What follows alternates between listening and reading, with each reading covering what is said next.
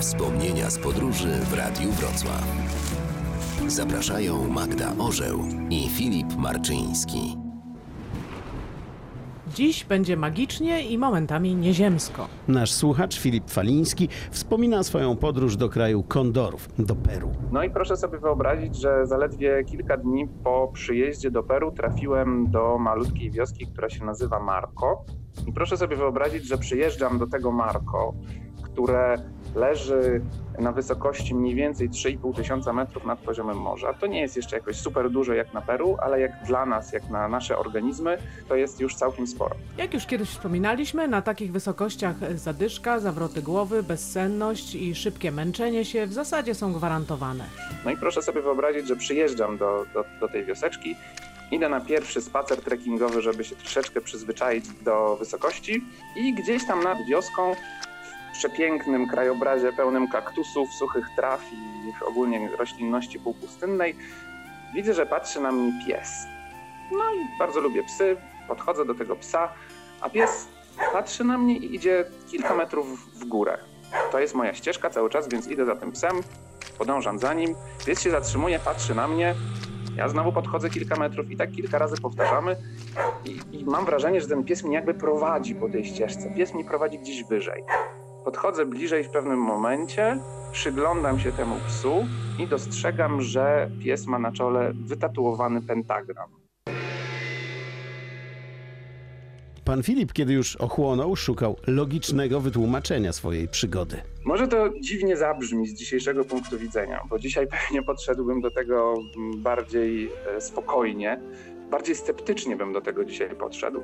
Natomiast wtedy, w tym krajobrazie w 3,5 tysiąca metrów, mózg nie otrzymuje tyle, tyle tlenu, na, na, na ile jest przyzwyczajony. Pierwsze tak naprawdę dni na zupełnie obcym kontynencie i widzę psa, który prowadzi mnie gdzieś w górę w jakieś, w jakieś dzikie półpustynne ostępy z pentagramem na czole. Proszę sobie wyobrazić, że się absolutnie przeraziłem, w ogóle stwierdziłem, że to jest jakieś kuszenie na pustyni, że za chwilę sam szatan wyjdzie na mnie za któregoś kaktusa i po prostu stwierdziłem, nie, dalej nie idę, cofam się, wybieram inną ścieżkę. Co to wszystko mogło oznaczać? I tak naprawdę bezpośredniej odpowiedzi nie ma i bezpośredniej odpowiedzi nie znajdziemy. Dlatego, że to jest malutka wioseczka położona gdzieś tam na peruwiańskiej wyżynie. Ten synkretyzm religijny, który łączy zarówno wiarę katolicką ze wszystkimi ich lokalnymi wierzeniami, jest tam dosyć szeroko rozpowszechniony. I e, prawdopodobnie podejrzewam, że to absolutnie nie ma żadnego związku z jakimś katolicko pojmowanym szatanem, z tym jak my przyzwyczailiśmy się w naszej kulturze odczytywać pentagram. Prawdopodobnie jest to jakiś znak magiczny, który miał właścicielom tego psa zapewnić dobrobyt, szczęście, pieniądze, coś, coś, coś w tym rodzaju. A zastanawiał się pan czasami, dokąd zaprowadził pana ten pies, gdyby pan nie zawrócił?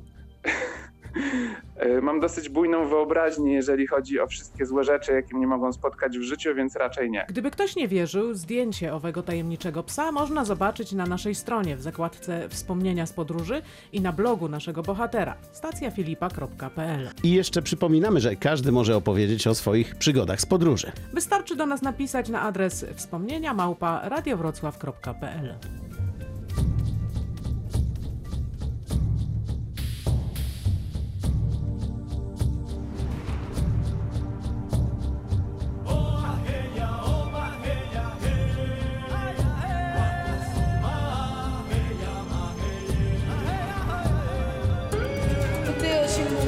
Wspomnienia z podróży w Radiu Wrocław.